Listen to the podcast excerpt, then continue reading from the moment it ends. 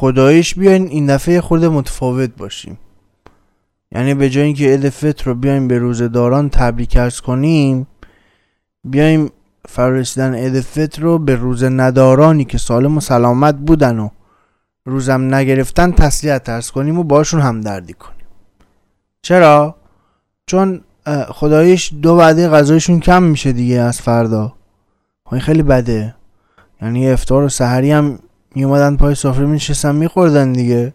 افردا دیگه فقط صبحونه و نهار و شامه. درد کمیه.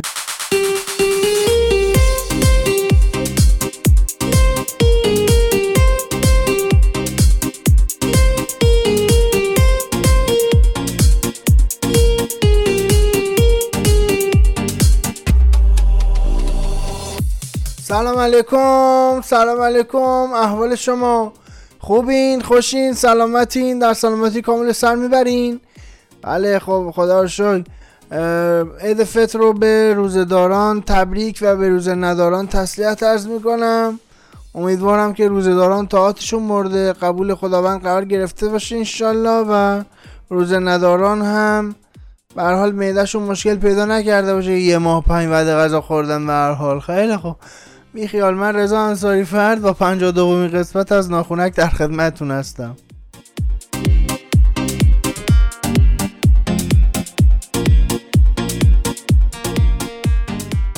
خب با عنوان اولین خبر باید خدمتتون عرض کنم که وزیر محترم بهداشت فرمودن که نود درصد مردم ایران کرونا نگرفتن. بعد در وهله اول خیلی جای خوشحالی داره، آمار آمار بالاییه. نود درصدی که کرونا نگرفتن، ما خیلی خوشحال میشیم و اینا، اما وقتی یه بار دیگه خبر رو میخونیم توجهمون به یه چیز دیگه جلب میشه. خبر رو یه دور دیگه میخونیم، نود درصد مردم ایران کرونا نگرفتن. خب این یعنی که ده درصد مردم ایران کرونا گرفتن؟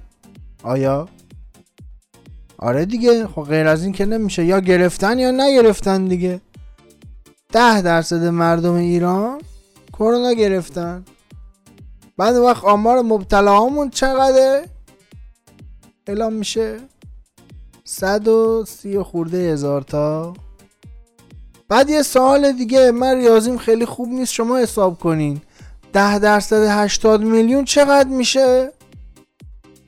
من شما رو با محاسباتتون تنها میذارم.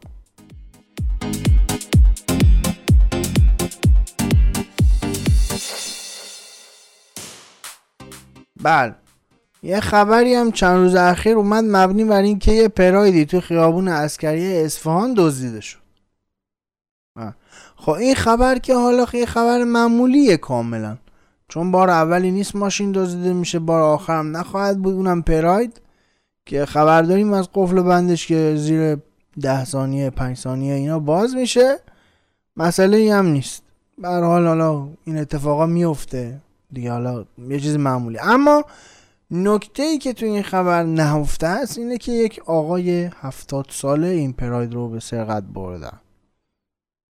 اما من میخوام که شما آرامشتون رو حفظ کنین، کاملا کسی بی احترامی هم خواهشاً نکنه، مراعات سن و سال آقا جون رو بکنید. بله، احتمالاً این پدر جان پاشون درد میکرده، داشتن این مسیر طولانی رو میرفتن، خسته شدن، زانوشون درد گرفته، بعد دیدن یه پرایدی هم خب اینجا افتاده، قفل و بندش هم خب هم میدونیم چه جوری راحت باز میشه، گفتن خواهدار دیگه ساب برایدن جای پسرم دیگه، سوار میشم میرم مقصدم، وقتی کارم تموم شد میارم پس میدم پرایدو میذارم سر جاش. این که دیگه ناراحتی نداره.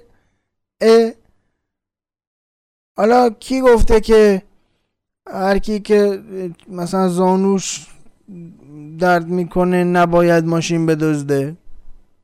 اما یاد این بیت از شاعر افتادم که میگه وقتی که زانو درد آخر تصمیم شما بگیره، هفتاد سال بادت یک شب به باد میره، یک شب به باد میره.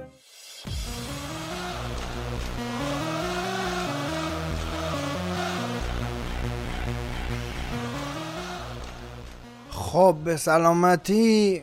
تاریخ شروع لیگ برتر هم اعلام شد. حوصله‌مون سر رفته بود خدا وکیلی.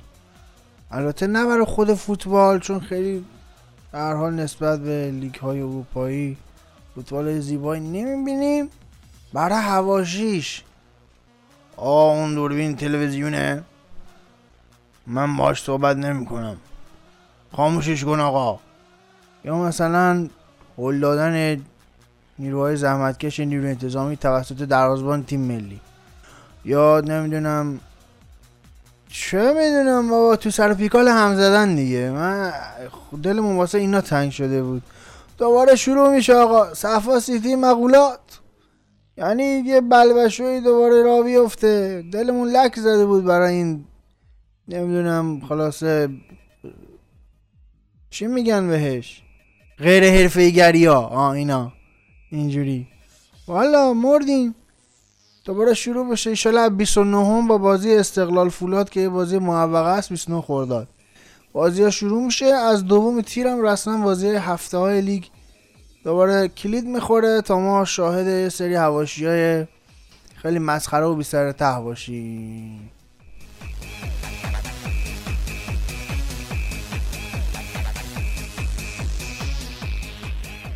ناخونک رو علاوه بر کانال تلگرامش به آدرس ادساین ناخونک و با اسپل ان دابل ای کی اچ دابل او ان ای کی میتونید در سایت و اپلیکیشن شنوتو و همچنین در آپارات و همچنین در اپلیکیشن کست باکس هم پیدا بکنید. به شرط سرچ فارسی میتونید ناخونک رو بشنوید. در کست باکس هم میتونید عضو کانال برنامه بشید و برنامه رو سابسکرایب کنید و هم زمانی که برنامه روی کست باکس قرار میگیره نوتیفیکیشنش رو روی تلفن همراهتون ببینید.